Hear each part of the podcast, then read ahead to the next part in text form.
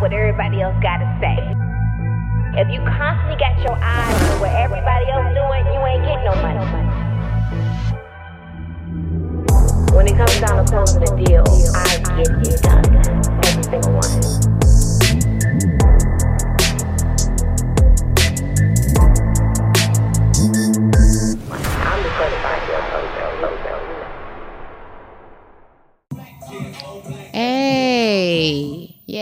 Welcome to another episode of Coinology. And I'm here with none other than Miss Tamra Simmons. Thank you. Hey, I'm so excited to have you here today, Tamra. Thank you. Thank you for coming in, girl. I know this was a really, really tough time to get you to come in with so many projects that you have going on. Yeah. For those who don't know, and I'm sure most of you guys already know, um, Tamra Simmons is an award winning, Emmy nominated executive producer. She was the cre- creator of the Surviving R. Kelly series. She actually franchised Growing Up Hip Hop. Um, she's written and directed a gazillion other projects, and she specializes in the true crimes documentary space. She and I both are executive producers of the new documentary, um, Casey Anthony, Where the Lies where the truth lies. Okay, I'm gonna where the truth lies, and I'm so excited to be sitting here next to her. She has been um, nothing but the bomb as far as working with her, even though. I'm older than Tamra. I look at Tamra like a big sister because she's actually taught me so much in this industry. And I'm very, very humbled that she's here today. So, Tam, Tam, Tam, let's go back a little bit, right? Yeah. Let's talk a little bit. You weren't always in TV, right? What did you start off doing? Um, I was really doing like some PR, not like you, but but I had an agency where I worked with a lot of talent. I did branding, marketing, and then I branched off into doing a little bit of PR for those clients. Okay. And then how long did you do that? Um, it was about probably I don't even know, that's maybe 2012 to 2019. So, you had a years. a pad did you have a passion for it? Um, it was really one of those things where I just knew I'm a connector, so I know how to like connect the dots. No matter like if a person's an artist, an actor, actress, um, and then I have a lot of resources. So it was kind of like just a passion of mine to see people's dreams come true, whether it's them being on screen or you know off camera or whatever it is. That's kind of how I feel too. It's a passion. You have to, in order to really be good in the space of public relations, you have to have a mm-hmm. passion for it. Yeah. You have to care about other people, and you must be okay with being in the background. Yep. And I see most of the young publicists struggle in that space. They want to be on the forefront. Popular than some other clients. They're pushing their clients out the way on the red carpet. I'm, like, what are you are doing? You the client or just oh, Right. wait, okay. I know. So then, how did you get into TV? Um, well, I had some talent that kind of wanted to be on TV, of course, and they were celebrities. They were forming their own show. Um, I kind of pitched them to eOne, and eOne was like, well, they'll be good as like an ensemble cast. And then from there, they were like, hey, we've been trying to do growing up hip hop and franchise that for two years and haven't had any success. You know, would you like to take a stab at it? And I was just like, okay, I'm one of those people that just say yes to whatever. I don't say, I don't take no for an answer, and I mm-hmm. don't say no unless I absolutely know I can't do it. So it was a challenge for me also, and I'm like, Let me, I'm gonna make this happen. And so then I was able to franchise Growing Up Hip Hop Atlanta, and then work on a producer. Okay, so let's back up. Before then, though, you also worked with Jermaine Dupri for a while, right? I met Jermaine, Jermaine Dupri because I pitched Growing Up Hip Hop to him. Okay. So when I pitched it to him, and I'm like, "How many daughters do you have? How many kids do you have?" I found that out, um, and then basically set up an interview with eOne with Jermaine, and then from there, maybe like two seasons in, he was just like, "What do you do every day?" And I was like, "Make money, make moves. Why? What's up?" he was like, "Well." Um, I'm needing somebody, you know, to make moves every day and like kind of assist me. And I said, okay. So we met and um, outside of growing up hip hop, and we just he was like, well, yeah, I want to hire you. So I can see why he would want to hire you. You kind of look a little like Janet. no, Was this before or after the Janet series? You know. I didn't even know. To To be honest, I didn't know what Jermaine Dupri actually did or done at that time. Like, Mm-hmm. What? I was, what? I was No, learning back it. up. Listen, I'm How from did you- Tennessee. Tennessee even knows about Jermaine. church. Grew up in the church. Jermaine Dupri? Yes, I didn't know. I know he probably was like, wait a minute now. So you did not know Jermaine was know- Jermaine. Yeah, he doesn't know that I didn't know he was Jermaine. I mean, I knew who Jermaine was, but I learned so much working with him about what he had done versus like before before that. I think it's know. good. I think it's good when you don't really know the magnitude Yeah. of the person that you're working with because it keeps you from being starstruck or too nervous about things. It allows you to be authentic. Yeah. Yeah. And I think it's still like that because I mean, he still does interviews. I'm like, wait, you did that song too? Like, I never tell him because it's embarrassing someone. and so, okay, and then this is again before Janet. I didn't even know about Janet Jackson, him dating Janet Jackson. Janet is like I'm- my all-time icon. So, No, I never. I don't know who Janet dated. I don't know any of that. Like I- what? no, I never. Yeah, Tennessee is really, really, really. if you don't know about Jermaine and Janet, I'm like, what? yeah. So I didn't can know- see- it. We went to a radio interview at 107.9, and I think we were promoting the rap game. He was promoting the rap game, and so Mm-hmm. we had a lot of press. And then they asked him a question about Janet. I'm like, I'm sitting there googling like. Jermaine Dupri, Janet who? And they're like Janet Jackson. I'm like, oh my god, he dated Janet Jackson. Like, Oh wow, wow! That was probably one of the biggest relationships that was out there. It was like a Jermaine, I mean, uh, uh, Beyonce and Jay Z, J Lo and Diddy. yeah. Yeah, it's it's like one of the relationships that's going to go down in history, like Marilyn Monroe and and her twenty million guys and Kanye and Kim. So I can't believe. Okay, so you work with Jermaine, growing up hip hop, young black female. Um, did you have any mentors, anybody to kind of help you transition? Because one thing I know so far about this, if you don't pay attention, you're gonna get got, Yeah. right? So how did that go? Well, I didn't have any mentors because I didn't know who to ask. This is a new industry for me. You know, Mm-hmm. television. I grew up without cable TV, so even that is like, oh, I didn't, I didn't never said like, oh, how do they make the reality shows? Like, it never was fascinating to me. Um, and I often was like, how did I get in this position? Like later on, I started asking, you know, how I got in the position. But during that time, I was just like, okay, this is what I got to do. Like this is what you do. And I and I was making great money. Mm-hmm. And so then I was like, Great money to your terms, yeah, great money to me versus mm-hmm. what my clients were paying. And I was like, but not what your white counterparts are probably making. at the time I didn't even I didn't know like I was mm-hmm. just new to the industry so I didn't know if what anybody was making. I just knew that it was more than what I was making at the time. And those clients you as you know as a publicist mm-hmm. sometimes it's very demanding and you're like you don't you don't even pay me enough. Right. you haven't done enough to be who you think you are. Mm-hmm. But you know so all money is not good money That's right. so I limited myself as to how many people I would represent and who I would work with. Of course, that's going to put a cap on my income mm-hmm. because I'm limiting myself. But in television, I saw that, okay, I, I figured out how to get to the top. And then they're saying, oh, you got to be a, a PA, then you got to do a production coordinator, then you got to move. I'm like, all these steps, it was like 12. I was like, no, that's mm-hmm. not my life. Like, I knew God called me to be a boss and a CEO. And I'm like, how can I get to the top mm-hmm, faster? Mm-hmm. Um, and and I'm like, well, oh, oh you create content, uh, and then that's when I understood why God put, placed me in that position. I didn't go to film school; it wasn't an interest of mine, and I was like, why would I get this opportunity when there's other people who are dying? They went to school for it, and they want to be in this position. God was like, I knew that you would open doors for other people, especially Black creators. Mm-hmm. And so when I say God used me as a vessel, I can't tell him how I want him to use me. And you're right. I will definitely say, since I've known you, you've definitely been a vessel of helping other people. You're not one that will say, I'm just going to get here and later for everybody else. You're always looking for ways to be able to bring other people along.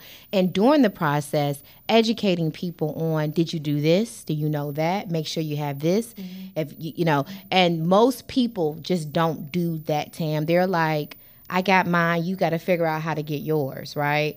So you, you started and TV, and I know that that probably was not an easy feat. So do you, the first deal you got with franchising, growing up hip hop, if I go out there and research you, I don't see that. So what happened there? How come I don't see that as far part of your credits? Um, so yeah, basically when I was working with eOne, they just was like, hey, you know, you're gonna work as a producer. But I was like, okay, what about the franchise part of it? What about the pay for that? And they're like, oh, that's not something that we can do. Like after this is after the fact. So I didn't get anything in writing prior to. I'm just going off of what they told me. And you know, I'm just like, okay, let me just do the job because that's just the type of person that I am. Let me do the job and they'll take care of me. That's what Yeah. you're thinking. Yeah, that's what I was thinking. Um, and so then they were like, you know, well, we can't do that. And it was like, oh, you misunderstood. I'm like, I know I didn't misunderstand mm-hmm. what was said, but I don't have anything in writing, so it's nothing I can do except what go to court and show emails that I sent emails over to people that weren't casted, that were casted. Like, what am I going to do at this time? And so that's when I was just like, okay, well, my next show I'm going to be EP, and nobody's going to take that away from me. But the reality of it is, though, Tamra, this happens more often than not. I was doing some research just recently in preparation for our interview today, and it says that majority of all projects in Hollywood have no more than two. excuse me. Majority of all projects in Hollywood, majority of them do not have more than two black executives on any project. Mm-hmm. Now, I, some of them don't have any. Any. Like I, even in the true crime space, I've asked my other white counterparts, like, have you ever worked for a black woman or with a black woman? And tr- and then there's one friend that I have. Um, she's been in the industry for 20 years, and she said no. Is she a white friend? She's a white woman, and she said, "No, I've been I worked with all white men. It wasn't up until recently that I started working with white women, but I've never worked for a black woman or with a black woman until I worked with you on Surviving R. Kelly." Is it because the types of projects most African Americans are placed on are our stories? You and I both are telling a story of a white woman from Florida. And I know mm-hmm. that most people are shocked by that because they would have expected two black females, executive producers. We should be working on just black content. Is it because you know, because you know, I think outside of Shonda Rhimes, before that, everybody that I saw as far as executives in the industry worked on black projects. I think Shonda Rhimes and maybe Will Smith, right? Mm-hmm. Outside of them, everybody else was just doing black work, right? Because I, I remember I had to really wrap my head around Shonda Rhimes as the executive producer for Grey's Anatomy Right. right? It just didn't make sense to me initially. But that tells me how we are brainwashed in a sense, mm-hmm. right? So, This industry is super small, and black producers make up six percent mm-hmm. out of a hundred. what do you think that, why? Why? Do you think it's just that we don't have the content that they're looking for, or we don't know how to pitch? Well, what do you think that is? I think it's because we've been treated less than for so long that we have the projects. It's our stories. It's uh, we're entertainers, so it's our shows that are selling. But it's like we're not going to give you this money. This is for me and my homeboy that I grew up with, and it's usually white males that are running in basically these you know in this industry. Yeah, because one of the things that I noticed, you know, so I'm sure you probably saw all the backlash that came from Kanye's interview on Drink Champs. Did you see the interview? Mm-hmm. And Three one, hours. yeah, it, but it was a fantastic interview because it made you think. Whether you agreed with him or not, I think critical thinking is something that we as Americans lack, mm-hmm. especially African Americans. And I think critical thinking is important. But one of the things that he mentioned was that every major contract in the industry has names attached to it that you're not familiar as to who, Who are these this person? people, where Yeah. do they come from, but they're getting a percentage of your work. Yep. Have you seen that to be the case?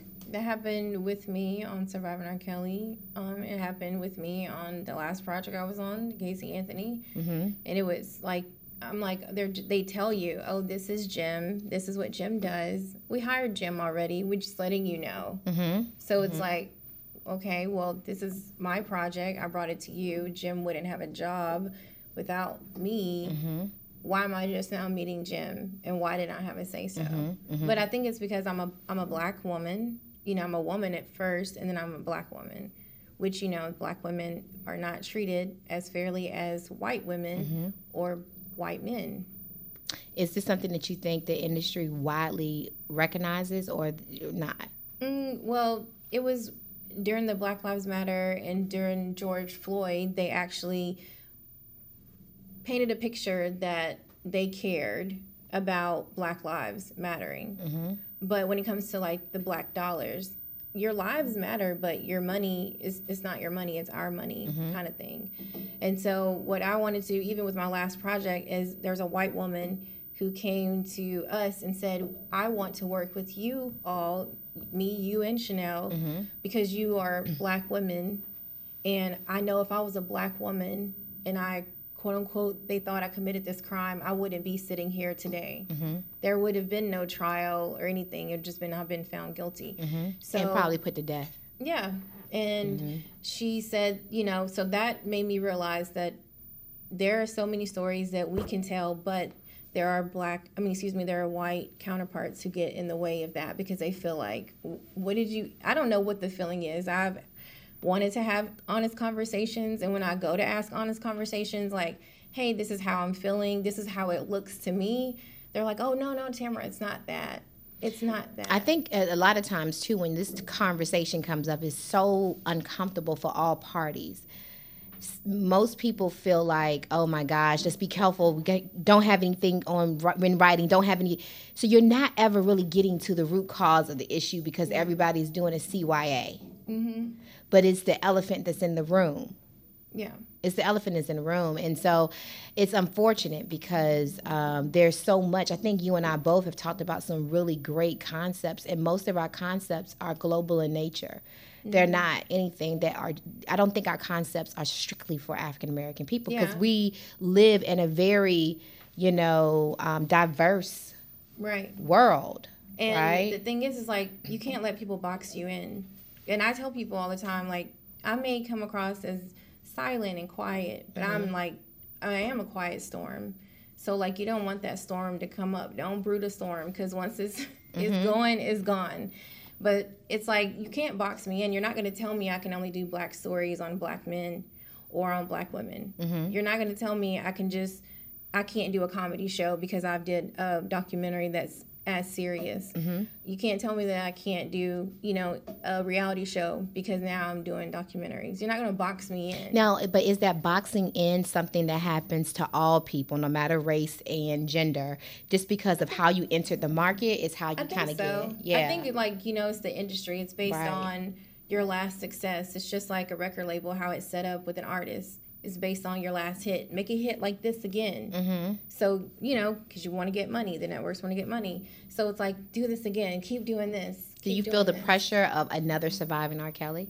Um, I think that not really pressure because I don't allow people to put pressure on me. But of course, the networks want to have that same, I guess, response. So and they they want documentaries that are going to give you that response and give them the numbers, which equals more ads and more money, more revenue. The thing that was funny about the whole R. Kelly situation is that uh, there had always been accusations, and people talked about it for years, but most people just didn't have the, um, I guess, the courage, right? I had one of the victims that had approached me prior to the documentary and wanted me to take on the pro- take on not the, the show but re- representing them and their story and so forth. And I was like, I'm not touching that with a, a ten foot pole because at that time I just didn't think it was going to go anywhere. He seemed to be Teflon Don, right? Um, how did you feel though once you you created the concept, you sold the concept? You got a lot of no's at first. Yeah. there was a lot of no. That's the part people don't. Yeah, people, people automatically like- assume that it was just easy. Yeah, they think like, oh, you had, you know, as R. Kelly, you pitched it and everybody wanted to do it. No, major networks said no, it's too risky. No, it's too whatever, salacious. And they said no. So Lifetime said yes. And so, They took a big risk and it paid off well for them because now, Tam, whether you realize or not, you are considered the golden girl. And, and, and you have to be careful about that because you don't mm-hmm. want people to just want to tag you along to throw your name on a project because you mm-hmm. are the it girl right now in the That season, happens. right? Yeah. So how you feel about that? I mean, I don't allow it. Once I start noticing that, you know, my what my worth is, and like, it's like, do I feel passionate about this project? You're not just gonna put my name on a project just because you can give me a check. That mm-hmm. doesn't work for me. Mm-hmm. Like, if I mm-hmm. don't believe in the project, I'm not gonna put my name on it. I'm not gonna do it. I've lost out on a million dollar contract as of recently that I was I thought was good for me and I realized it wasn't and I went back and said, "Hey, this isn't good for me." So, you can have your money back and let me do what I Wait a minute, hold on. Let's back up. Make sure people understand. You walked away from a million dollar contract. Yeah, it was a multi-year contract, which Mm-hmm. was going to equal more than a million, over a million dollars in a short period of time. But Mm-hmm. So, so when I- you said it wasn't good for you, what was it? Was it what you know? Was it holding you back? Was yeah, it making you so you it was like if I was passionate about something, I have been in this space to where if I'm passionate about something, I can go after whatever. I can contact a network, I can contact a production company, but with this particular deal, I couldn't. If they said no, we don't see the vision, they don't see the vision, Mm-hmm. and I have to just sit on it and wait until that contract is over. I, I'm. I but see do that, that goes against what you just said earlier. Because earlier you said I'm a boss, yeah, right? So- and I felt like I was a worker. I feel like I Mm-hmm. became a worker. Let me develop. Let me sell you what it is that you want. Like, let me. I'm like, wait a minute, wait a minute. What do I want? Like, this doesn't work for me. So I went back to my agents, and I'm like, hey, this isn't working for me. I want to figure out how I can get out of this contract. Mm-hmm. What do I need to do? And so the company, of course, was like, we want to work with you. We'll figure out something. And so that's what we're currently doing now. But they know that it's not about the money. I can make the money elsewhere doing what I'm very passionate about and make more than what I would do in that contract. I tell people this all the time: don't chase the money. Right. When you lose your integrity chasing money, you're going to lose all the way around. You have to think long term. Mm-hmm. And what you're saying now is the short term money is not worth the long term, right? And I was explaining um, to them also that it's guaranteed money every single month that you guys pay me, Mm-hmm. but I can go, I, I made more money than what you're giving me for my monthly pay. Mm-hmm. So if I'm making more money and I'm cutting, I'm still cutting myself short. Well, especially creatively, if you're not allowed to be as creative as you want to be, because it's one thing about them having stipulations internally, but it's externally they still were kind of holding you back from being able to be this this brain of a sense, right? And I'm Yeah. sure them being able to add you to their roster of talent was a big win for them, Yeah. right? Because they probably allowed for a lot of meetings that they probably couldn't get on their own to happen because you were going to be on the call. Mm-hmm. That and then just actually being in the documentary space, they were kind of new to it, so it was one of those things where, you know, they had to have somebody who had experience to be able to, you know, they had the relationships, with- so people, I guess, you know, take you serious or whatever the case is. But how do you get out of a so you signed a multi-million dollar contract? How can you just walk out of it? Well, let me just tell you, I guess, you know, how it works. So I'm such a eager person to just I have so many things lined up. I'm like, okay, now I have a team in place. I could just go. Mm-hmm. You know, cuz usually it's just me developing, it's me pitching, it's you know, unless I partner with someone like you. Mm-hmm. And so I'm like, okay, I have a team now. I have all these concepts I've always wanted to do. Mm-hmm. Now I have the backing, you know, what people say that they want in this industry. And I was, and so I'm presenting projects, and as they're saying yes, yes, yes, you know, yes to this, no to that, I'm like, okay, cool. But we're still negotiating the agreement. So we're still negotiating the agreement. I'm still working off the fact that we're going to come to an agreement. My agents told me, my attorneys told me, their attorneys said we're we're definitely coming to an agreement. But it was like six months, and I'm still working. They're still paying me, and But no agreement. No agreement. Okay. Yeah. So it was kind of one of those things where they said, well, effective immediately, we don't have an agreement. If, you know, we know that you're frustrated, we know that you're wanting to, you know, kind of do more on your own and you don't want to be held to just doing this one particular thing. So we're going to go ahead and just, you know, let you out of your agreement. But I'm like, I don't have an agreement. Mm-hmm. Like everything was mm-hmm. off of like good faith. So do you feel as if from that perspective they got what they wanted and then how do you feel about that? I feel like God knew. Sometimes God protects you before you can even protect yourself. Not sometimes, all the Yeah. time, right? Yeah, and so it's like God, I just felt that God literally was in the midst of it and was just like, allow me to be patient because I'm not a patient person. Allow me to be patient with them not signing an agreement, me not signing an agreement, you know, and thinking and knowing that it's going to work out. I just feel like God was just like, you know, don't do it. It wasn't, it didn't happen for a reason. Mm-hmm. And I think if it did happen, I feel like they still would have, because at the time when I'm talking to one of the execs, she didn't know that I hadn't signed. So she's like, Tamra, we want to do whatever makes you happy. Like, we mm-hmm. want to work with you. Mm-hmm. And I said, Well, you know, I haven't signed my agreement. She's like, I don't know anything about your deal. And so I said, Well, I haven't signed an agreement. So I could walk away, y'all could walk away. One thing I know for sure in this game is mm-hmm. that you can't trust anybody in this industry. Yeah. And when she said, I don't know anything about your agreement, I would probably bet 99.9% that that's not true. Um, to see the games and the antics and the shenanigans that go on to try to keep everybody snowed Yeah. is amazing, right? So I believe everybody, you know, I always feel like I'm the last in the room to figure it out. Mm-hmm.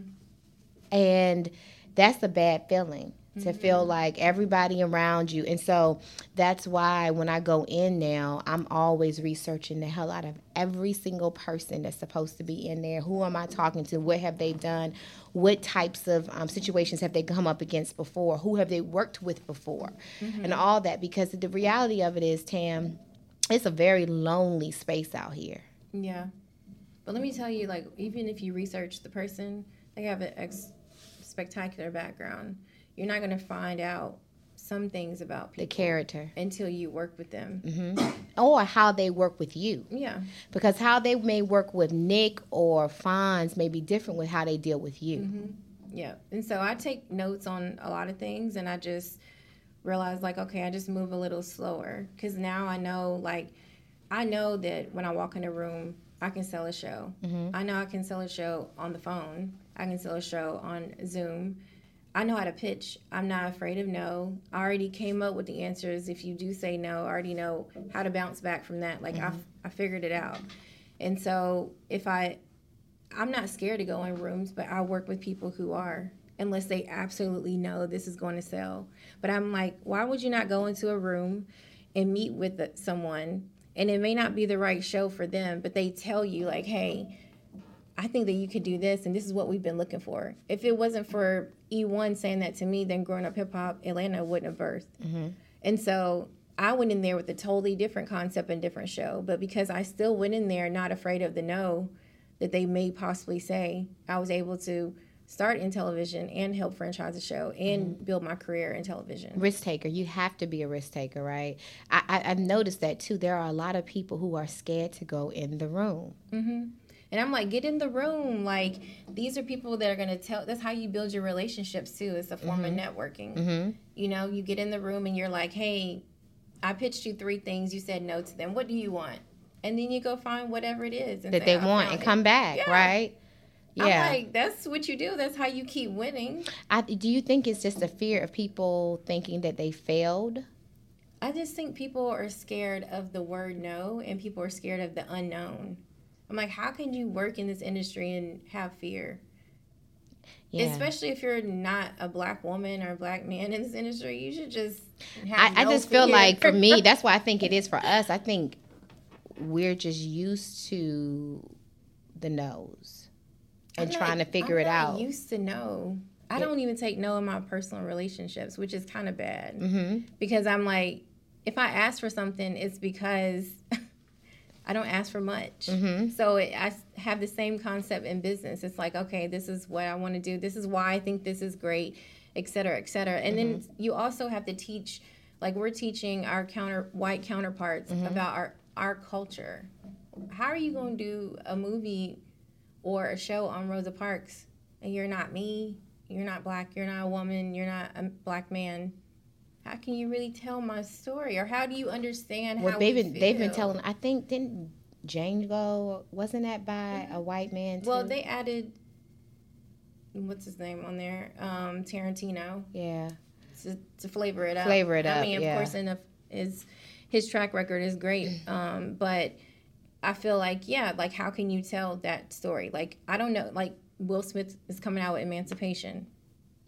You know, I don't know if Will did everything or if I don't know who did it, Mm-hmm. but normally it's a white man that's telling black stories. And even like now, I work with Mr. Knowles, and he wants to tell the story of the history of like music through slavery, how it how music came about through slavery, and how white counterparts stole our music. Yeah, No, you, you mentioned that But he's a black man. he's a black man, and I'm pitching the but show. is that considered hate speech?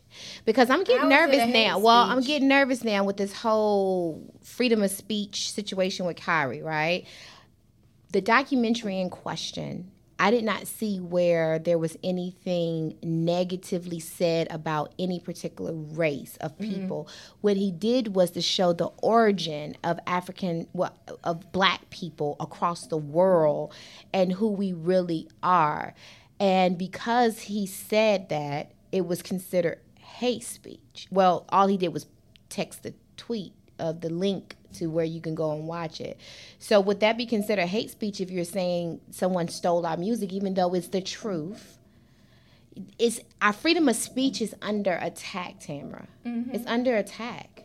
Yeah, so I think when it it becomes under attack when it's not when it's not us when it's us saying Definitely. when it's when it's we're putting out oh this is our actual culture this is actually what happened this is how it's like And be out. proud and be proud. The Yeah. proud and the Yeah. uplifting of your head is hate. yeah so it's like it's not hate though it's the truth Right. It is. But that is how it's being because everybody we live in a cancel culture cancer right. But we've allowed that culture to cultivate because of social media. mm-hmm. So now you can say something wrong on social media, you're banned from it. Instagram takes your account, Facebook, whatever.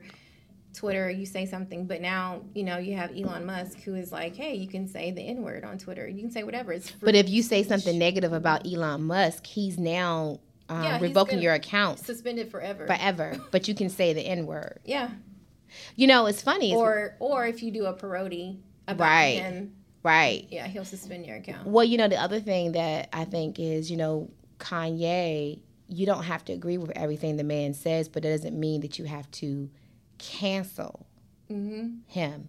You just don't have How to does. Adidas cancel him and then still sell his product? How's Well, aren't they supposed to be suspending the the the the manufacturing of the Yeezys? No, they're still selling Yeezys. Hmm. So how how do you cancel someone that created something that you're saying is But the, they own it, right? I don't know. That's what I'm saying. It's it's in these agreements. Right. So it's all about what's in his agreement. But And apparently because there's it- some type of clause that probably allows them to still be able to sell his product. And because he questioned that clause, it was cons- he was considered crazy. Mhm, He was and difficult. Yeah. And in the industry, that's what you become. You're like, oh, she's difficult to work with. Mhm.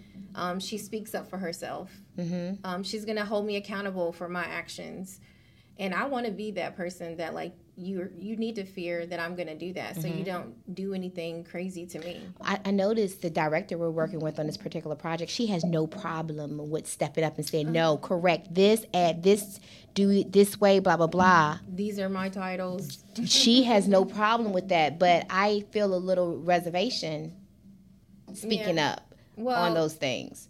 I mean, I think that if you don't speak up, you know, like it's just what they say: closed mouth doesn't get fed. Closed mouth doesn't get fed. So, you know, even I had to, you know, pull some execs aside and say, hey, we're black women. We're not receiving the same experience as some of the white women or directors on this project. And even people that I hired Mm-hmm. for this project knew more about this project than I did. then you knew.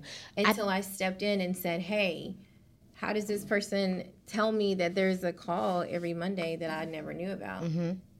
And it's Slap like, in and, the face. and I explained, I, I, this is my project. Nobody would be doing this if it wasn't for us. Mhm. Like nobody would have these jobs. Like Mhm. the network wouldn't have the documentary. It wouldn't be airing in a few weeks. Like none of it would happen without us. So how can you exclude the people that brought it together?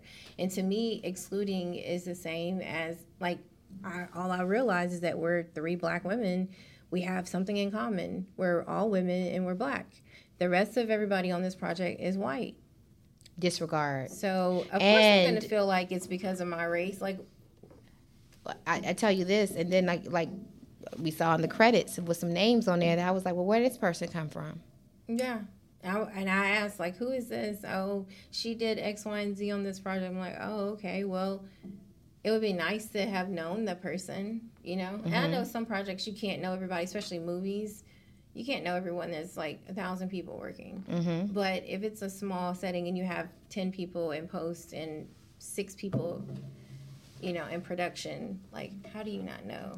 You know, but I think Tam, the question is, what do we do about it now? And I think the only thing we can do to change the narrative is not to back away, to stay, fight, and continue to bring more. Because if we're expecting another group of people to care enough to mentor, groom, and bring along, that's not going to happen. Yeah. It's not. I mean, I feel like the platform that I've been given, that is what I'm to do, is to speak up for those who can, who don't have, who can't even get in the room yet. Mm-hmm. You know, that look like you and I do. Mm-hmm. And I feel like you know, I- and sometimes people are like, just, just.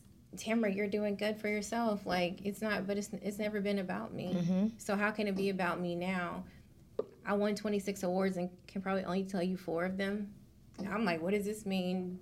Documentary of the year. What does this mean? I don't know. What does that mean? Like, so none of that matters to me if I look back and I look beside me and my black sister or brother can't work with me because they're of their race or their sex. Mm-hmm. So it, like none of that matters to me. doesn't. What do you think about this whole Me Too thing? I think now we're coming down towards it's not as, as hot and heavy as it was. So my question to you is do you think it's have you experienced Me Too? No, I've never experienced it. Wow. Mm-mm. That's shocking. Mm-hmm. As beautiful as you are, you're young black woman. And, and but you know what though? I think that's what happens a lot. Um, we tend to assume that that's just the norm because we hear people thought that I had like, oh, you've been sexually abused before. What's your story? That's not my story Mhm. at all. So- I just have a passion for, especially I saw black women weren't able to speak up like white counterparts. So Mm-hmm. of course, you know, it, R. Kelly is the subject matter, but at the end of the day, it's about these women that didn't have a voice and now they have a voice. Did you were you scared to to tell people at first that you were on that project? Because I mean, R. Um, Kelly was uh, a king I, in I didn't know black was going to music. happen because it was so much that went on that I was like, I don't know if we're going to even, if this is even going to air down to like, you know, the having the bomb threat at the screening in New York. And so I'm like, are we going to air this? Is the network going to air this? Like, this is probably those networks that said no, the risk. I saw the risk that they probably foresaw. Bomb threat. Mm-hmm. Yeah, we were like maybe, maybe like seven minutes in to the first episode of Surviving R. Kelly. We had the survivors that came and their families. We had Angela Yee, a lot of New York, you know, um, journalists, um, and then there's the bomb threat. So. And the bomb threat primarily was coming from the opposing camp wanting yeah, you it guys came to. from sh- someone that um, he, I think he managed R. Kelly at the time or at one particular time. Mhm. Was he ever charged to that? hmm Convicted? Yep. Okay.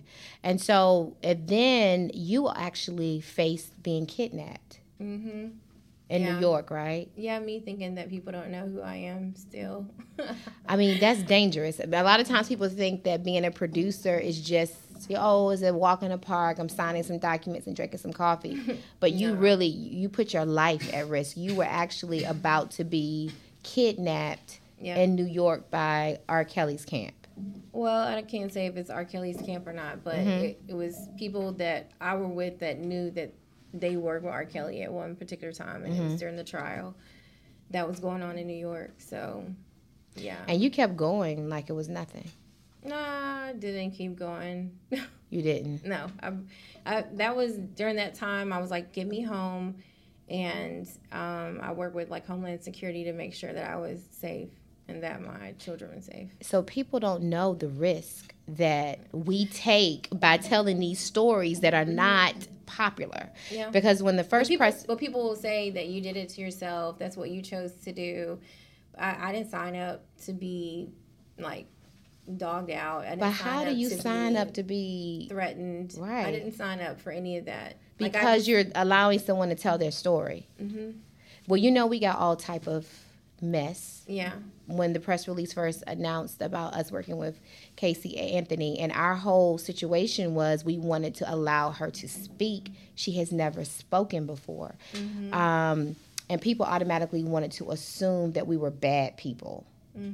I believe that everybody should have a day to speak. Jeffrey Dahmer even had a chance to speak. yeah. So- people say like, "Oh, you're giving a, a killer a platform to speak." You know, if that's what they they find that person guilty, or the person is found guilty, they say, "Why would you give?" But she was found not guilty. Mm-hmm. She was acquitted. She was acquitted. Yeah. So so she was found not guilty. She was acquitted, and people still did not want her to tell why she was acquitted. Mm-hmm. And so and and what I noticed, I noticed that it was more people attacking me and your character than they were. Oh yeah, people are saying like, "Oh, you're ruining your career now, Tamra." Like, why would you go do something like that? I'm like, but you're okay with me talking about R. Kelly, but A black man. yeah, but not a mm-hmm. white woman who you say or they say did this and did that. You don't want to hear why she got off, or you don't want to hear what really happened. You don't want to understand the new evidence that's going to be presented. Like, But you know, I often wonder too, Tam, did we get that type of backlash because of who we are? I wonder if other stories, documentaries that have been shared and the producers don't look like us, do they get the same questioning that we got as to well, why we were working on this project? I don't know. I mean, we'll see when the, if the director if the director gets the same thing as us and be like, okay, it's not because we're black. then Right, right. We'll have to, you know, when it comes out. Yeah, we'll see. We'll see. Yeah. Yeah. So what's next for you, Tam? What's next? Um. Well, um, there's part three. Sorry, Uh-huh. there's part three of Surviving R. Kelly that'll come out at the top of the year. Another R. Yeah, Kelly. this is it. What are we this talking about now? The man is gone forever Well, and ever and ever. he's about to be sentenced um, in February, um, and so this is really talking about like the survivors, the victims who um, participated in trial, kind of like how they felt and how they went to trial and that sort of thing. hmm So it's closing the chapter. Wow.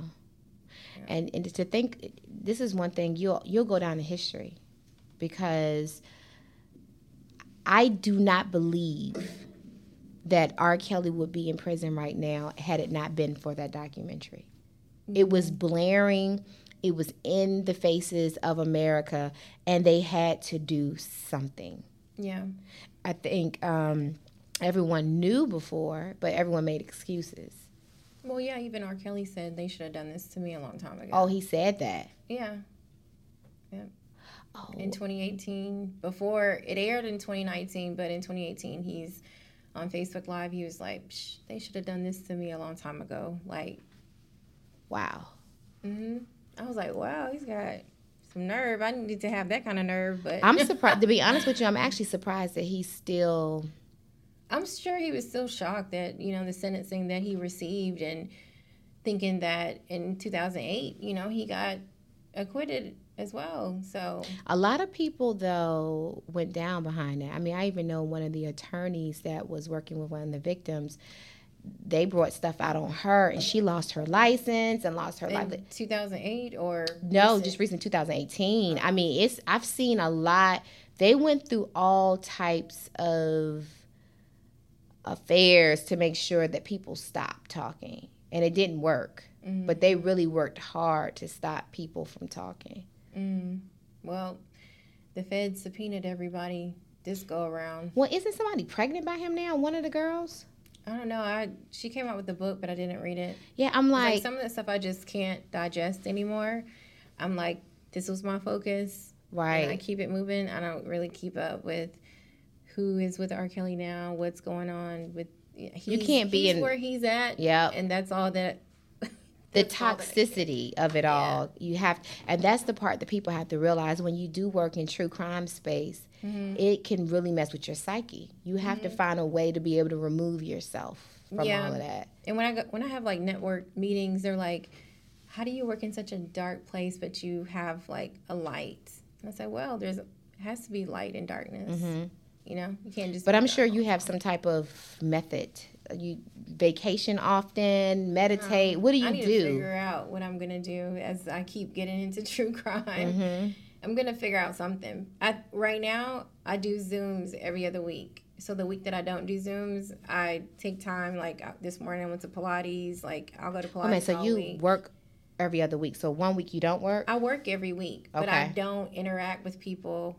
I stopped interacting with people on Zooms. I was doing back to back to back, and I wasn't allowing myself time to even like decompress from what we talked about on this Zoom. I might have five Zooms in a day, then the next day I have four, the next day I have three, and I'm talking about like five, six different projects and different. And so I try to schedule as much as possible the week that like the networks aren't requesting um, Zooms and things like that.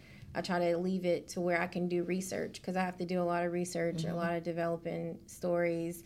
Um, and that's when I do my reach outs to like some attorneys, some prosecutors on cases, reach out to some killers mm.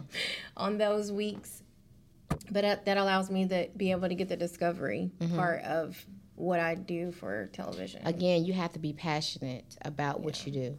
You have to be.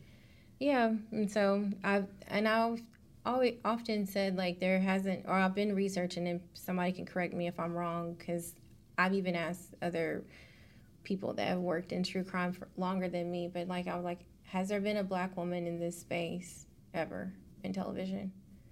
And what I'm finding is that there hasn't been. Mm-hmm. And even when I met with the network, they said, Tamra, we have been looking for someone in this space because there's production companies that come to them and say, hey, do you have like a black woman? Or, you know, so sometimes you can get hired for just being black Wow. you know, but they haven't had anybody. So sometimes they'll pull somebody that has maybe an investigative background, but they're not really an EP. And But how do you feel about that though? If, if you're hiring me just because I'm black to add me to the roster of other people. Well, I feel like they're adding. They want to have them because there's certain stories that only it's like cultural based, and I feel like they would want a black woman to. be Okay, so they need us from the story. diversity of research, us to be able to add our components to this, not just Or- to add our name. Yeah, and just like how the show should be ran because it's certain stories that are maybe sensitive to tell, Mm-hmm. that sort of thing.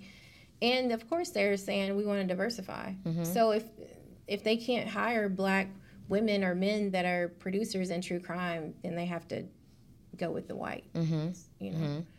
So a lot of it is them wanting to be diverse. And they may hire you just because you are a black woman, but then they realize, like, wow, you're great. I want you to work more on, on more projects. It's- And that's the goal is for them to forget about Mm-hmm. the race and the and, and the the gender. Mm-hmm. Yeah. So, and I think this is the thing your legacy, Tamra, is going to go down um, in history of being one of the executive producers, creators, and founders of one of the most impactful documentaries of our lifetime. I can't think of another documentary that has probably been as impactful as the Surviving R. Kelly. It brought up so many different things in our community. Our um, dietism at, for um, black male performers, our lack of respect for African American women and their voices, um, how people will turn the, the, the blind eye, period, to predator behavior in the entertainment industry. And that's just not a black thing, that's No, across that's the like- board yeah. it, it, it really opened up real tough discussions and and, I, and and whether you realize it and I'm sure you do but I think 20 years down the line you're going to look back and see how you positioned this space for other black women that just did not exist did not exist. And so um, I'm excited to see what's next for you. I know it's going to be huge. I know it's going to be big I can even see it being international in nature. Well, thank you. Yeah. I received that. yeah, I can definitely see it because you're not you're you've never been a in the box type of thinker, and you're um, relentless. You won't stop. You keep going, and most people stop. Because let's talk about this too before we close out. How many no's do you normally get for a project before you get a yes? I know one time you told me about some show you had pitched for five years. Yeah. Some shows I've pitched for uh maybe yeah, like 5. Um but the thing is is like I just as of recent before surviving R. Kelly, I was pitching like crazy. Got no, no, no, no, no, no, no, no. But as of recent, I pitch now with like intention. Everything I do is intentional. So I know I don't go into a room unless I know for sure you're gonna want this. Mm-hmm. And if you don't want it, I'm gonna make sure that you know your other competitors want it. Mm-hmm. And so uh, just having that ability to understand and understand the game of selling also you have to have you have to know what you're selling and you mm-hmm. have to be passionate about it and you have to tell them without telling them this is how you're going to make money even though it's an important matter at the end of the day they're looking at dollars mm-hmm. and cents I'm, I'm taking from you confidence in whatever it is that you do, but the other part is that we talked about earlier, making sure you dot your I's and cross your T's in these contracts. Oh, yeah. because there's so many. you would think that i would know that by now well, but you, I would even think about the fact of how we even had to go back and remind about clauses in the Yeah, contract. you, about credits yeah, like wait a minute. Yeah, and, it, and the thing is, is like we we sign our deals and then we read them. Of course, we have an attorney advise us, but then, like you were saying, you go back. I'm like, wait a minute, aren't you guys supposed to give us like a certain type of credit Mhm. at the end? Like, you have to screenshot, circle. Here it is, right here in black and white. Mhm. And then it's like if I don't do that, or if we don't do that, then it doesn't happen. Mhm. So, like, how many people has that happened to? I know? bet a lot. And I've But- sat on panels where I just like I've heard stories of like what I'm sharing with you, but it's never been me. I've always known of somebody else that this happened to. Mhm. But then when it started happening to me, I was like, oh no, like Mhm. y'all really want me on these panels? Okay, we got it. Like let's go. Yeah, we really gonna talk about it now. Yeah. Right. And, Right. it's, and I know that you know there's there's certain companies that I know that follow me that only follow maybe hundred people, and I'm one of the 100 Mhm. and they they follow me because I reach out to them and I say, hey, you don't have enough of diversity in your company in this entertainment industry. Like, let me be the person that steps up and tells you how you need to diversify what it is that you're doing. You kind of did a Karen Civil on them. Mm, Eh, I know it's probably like not a Karen popular Civil, name. like well? Karen, no, Karen Civil did that. She would call oh yeah, different Oh, like- major brands, like, like names, and Louis Vuitton, or yeah. Christian Dior, any Yeah, say, that "You need me." You need me Yeah. because I have the the my ear to the streets. I know how to speak the lingo, and she sold herself. And Mm. good, bad, and different. How you feel about Karen? She went to him and I said, think Karen is great. as far as, "Yeah, I mean, I do too." I don't know her personally, but I know her work ethic is amazing. Yeah, I'm just saying she you take you you- have to know how to eat the meat and spit out the bones. Mm-hmm. And that's what people lack in doing. And if you learn that technique in business, you will excel. Don't throw away the whole shebang, the whole baby. One of the things I learned from her is you got to be able to sell yourself and don't Mm-hmm. be afraid to go to these untouchable brands and Yep. say you I- need me. Listen, I went to a magazine, found the editor in chief, emailed the editor in chief, and said, "Hey, who do y'all have that represents Black women on your on your panel when you're talking about diversifying?" Oh, we don't have anybody. Okay, well now you have me. So when do I get started? Like I don't I don't say like, "Oh, if you need me, I'm here." I'm like, no. Well, when are we gonna get started? hmm And then let me loop you in. Next thing you know, I'm looped in with the next person. Confidence. yeah. Confidence. So, and I didn't realize you have to do that even when you win awards. Mhm. You still have to do it.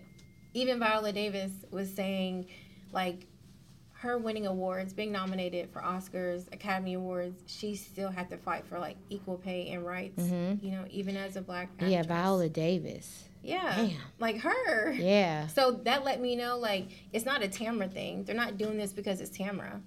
They're don't doing this because this is what this is the norm. It's the norm, but I don't even think it's a black woman only thing. I think it's in business. It's I mean, if you don't speak yeah. up for Oh. yourself, period, they're going to take Yeah. what they take. Yeah. You have to. I heard someone say the other day, contracts really don't matter, and I said, "Are you crazy?" What? Who said that? Some that's somebody that's never been sued or sued. Yeah, I'm like contracts really matter. right. Yeah, like like your girl Carisha says, real bad, real bad. But um, I know that you have some things you have to get to. I really appreciate you coming down, sitting down with me, and shooting a gist. We needed to Are you talk. ready for tonight? so for you guys who don't know, tonight. Um, By the, by the time by the time this this launches, airs- we can talk. Right now, we're on an embargo. We're not able to talk about um, our project, uh, Yeah. the Casey Anthony project. But tonight Yeah. at 7 p.m., right, they start to drop the press to all of the Time, New York Times, Times, Cosmopolitan, was it Vanity Fair? Vanity Fair, so forth. And so by tomorrow, when we wake up, Your name is gonna be everywhere. Are you ready for that? yeah, I just duck and hide on social media. I don't have to see nobody. I don't talk to nobody. I don't know, right? You don't know what to expect because you just don't know. know how people are, what they think. I hope people, um, just open and receptive to I, I hope people respect the creativeness and the creative ability of us allowing and respect that it was two, it was three black, women, Yeah, one trans, one trans, one transgender woman, who's ne- that's never been done before. never done before, and then you and I. Yeah. Um, I hopefully people respect that and allow for the artwork to speak for itself. But tomorrow, I think I. When you ask me, was I ready for it? The answer is I haven't been really thinking about it. I've tried to not absorb it. Kind of mentioned And it it's a little. also election day, it is. so it's like it's just a big day. It's a heavy Tomorrow's a big day, and it's been a lot of emotional things. I think you just it's the time where I think you got to make sure that you are grounded, you know who you are, and you are really particular about your circle. Mm-hmm. Otherwise, if you listen to the noise, Yeah, you'll drown. you'll drown. Are you ready about for tomorrow? Oh yeah, I'm. I'm. I think surviving R. Kelly allowed me to survive. I think Period. Anything. the difference though with this project and the Surviving R. Kelly project is that this was an international phenomenon from people who don't look like us, and many of them are fanatic yeah. in their viewpoints. Um, and so we have to be ready for some of the most ugliest words. Mm-hmm. So, No. yeah. So let's just do part two. After it airs, we come back and we talk about. life after, right? Mm-hmm. Yeah, we can. it's gonna be more to tell. Yeah, it's gonna be a lot more to tell. Yeah. Well, I thank you for taking this ride with me. I'm excited about tomorrow. I'm excited about what's to come. We're going to always think positive, Yes. And lots, lots, lots of more to come between you and I. Um, and um, I'll be talking to you guys next time on Coinology. See you later. You ain't getting no money if you constantly worried about what everybody else got to say.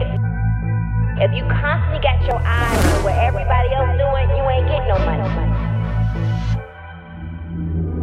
When it comes down to closing a deal, I get it done. Every single one.